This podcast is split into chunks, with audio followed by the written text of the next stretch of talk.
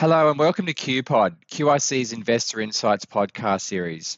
I'm Craig Valenzuela, Managing Director For Global Business Development, and each Friday we invite our listeners to take 10 and get the latest economic insights from our in-house economics team. And good morning to Dr. Matthew Peter. Matthew, did you manage to back Twilight Payment in the Melbourne Cup? Well, good morning, Craig. No, no, I didn't. I was backing Surprise Baby, which was a bit of a sort of um, perhaps a sign about what was to come rather than what was going to happen in the Melbourne Cup.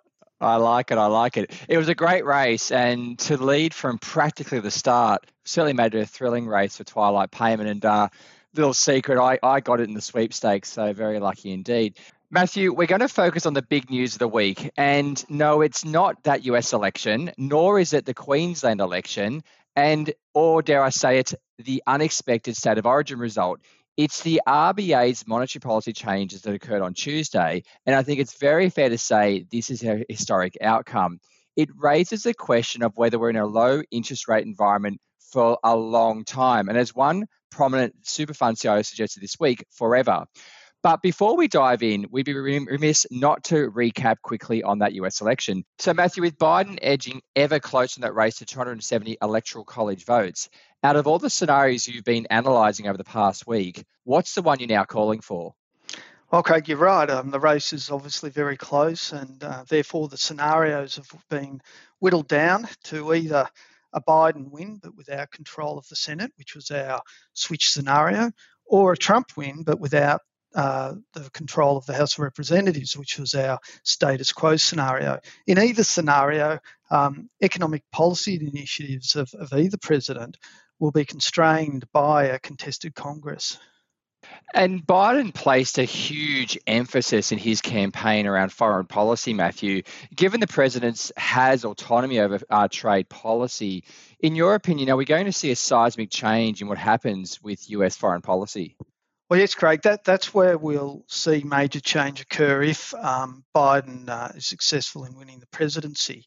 Um, we'll see, before we get directly to trade, what we will see, and it's related to the economy, important for the economy, of course, is we'll see the US uh, sign back up to the Paris Agreement on uh, climate change.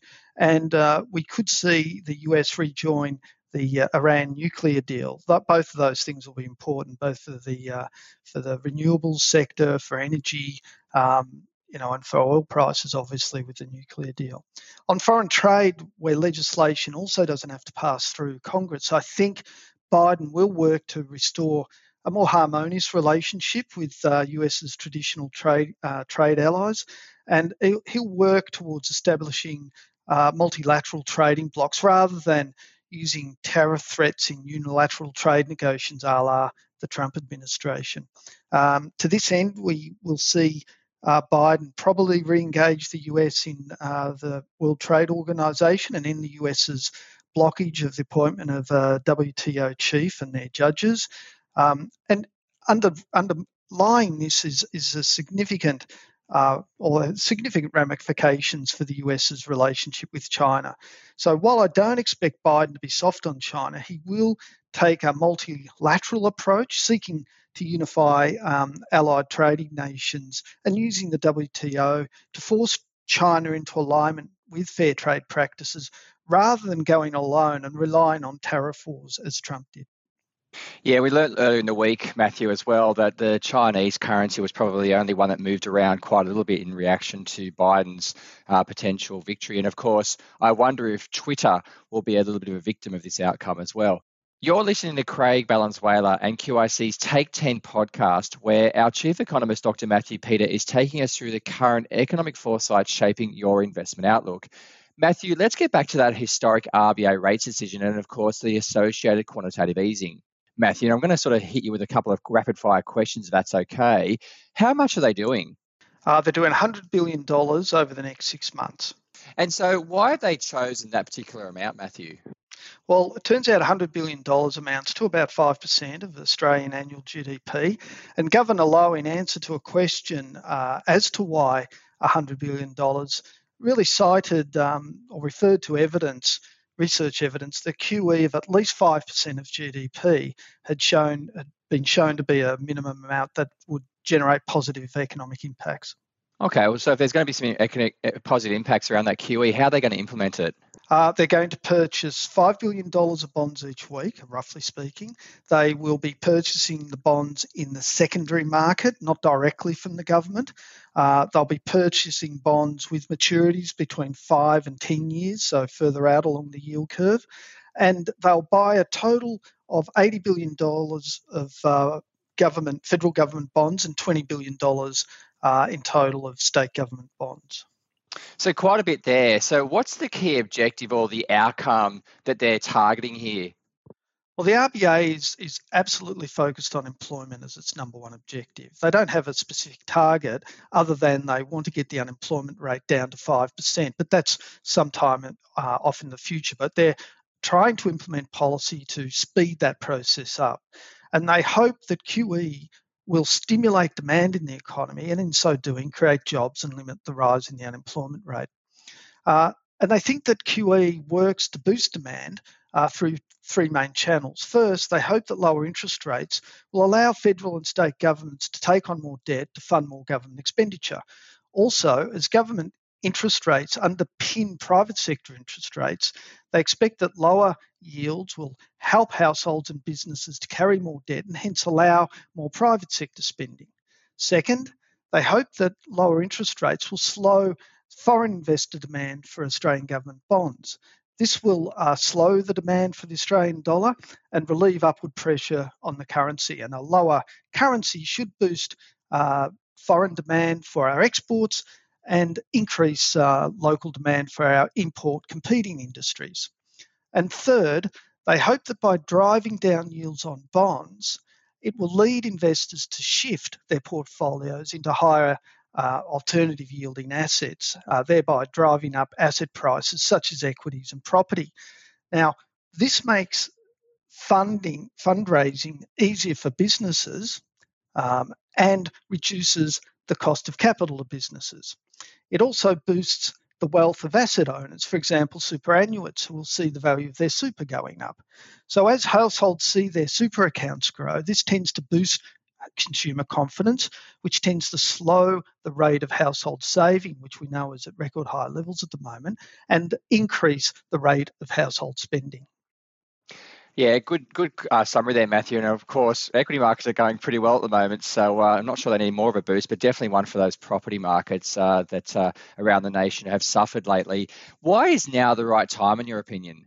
Well, um, the RBA felt that while we were in the process of uh, getting COVID under control, uh, the channels of uh, transmission of QE would be either shut down or very weak. For example, uh, you can lower interest rates, but if the opportunities to spend are limited because shops are shut, then you aren't going to get much stimulus passing through to the economy. So now, with uh, COVID seemingly, fingers crossed, under control across Australia and with interstate borders opening, uh, the RBA thinks now is the time to get maximum bang for your QE buck. You're listening to Craig Valenzuela and QIC's Take 10 podcast, where our chief economist, Dr. Matthew Peter, is taking us through the current economic foresight shaping your investment outlook. Matthew, MMT was hitting the press a lot at the start of the year. Is this MMT in just another guise? Well, if you recall the answer I gave to one of your earlier questions about how the RBA will implement QE, I said that they will not be purchasing bonds directly from the government. Now, one of the reasons for this is specifically to avoid the impression that the RBA uh, is funding the deficit. Um, a basic premise of uh, modern monetary theory is that the central bank explicitly funds the deficit. But so what? Is the RBA implicitly funding the deficit is the question. Well, um, yes, it is actually to the tune of $100 billion over the next six months. If you think about it, though, the budget deficit for this financial year is estimated to be about $214 billion.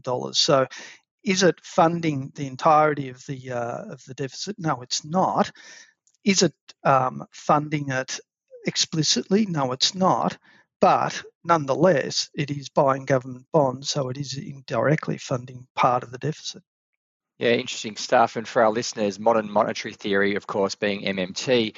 Matthew, are we likely to see a lifetime, in our lifetime that is, of the RBA committing itself to funding these ongoing government deficits? No, um, no. But I don't think that means the RBA will not extend its QE uh, program beyond six months if, firstly, the economy isn't picking up, and secondly, if there is still a slope to the yield curve. In other words, if yields on five to 10 year bonds are still no lower than, say, somewhere between 25 and 50 basis points. Um, the dilemma for the RBA will be if indeed the yield curve has flattened and the economy is still in trouble, what do we do next? Um, at that point, the RBA really only has negative interest rates left in its uh, toolkit. Thank you, Matthew, for your insights today. And in summary, under a Biden presidency, foreign policy in the US will significantly change. And obviously, that paves a particularly, a potentially new road, rather, for that China relationship with the US. And of course, with the RBA moving to the his, historic low interest rates this week, and of course, also adding further quantitative easing, look out for those signs with regards to employment improvement, demand for Aussie government bonds, uh, a changed currency position, and finally, continued demand for risk assets, particularly our property sector. And is the RBA warming to that monetary theory? One to look out for. I'm Craig Valenzuela for QIC's Take 10 podcast, and have a super weekend ahead.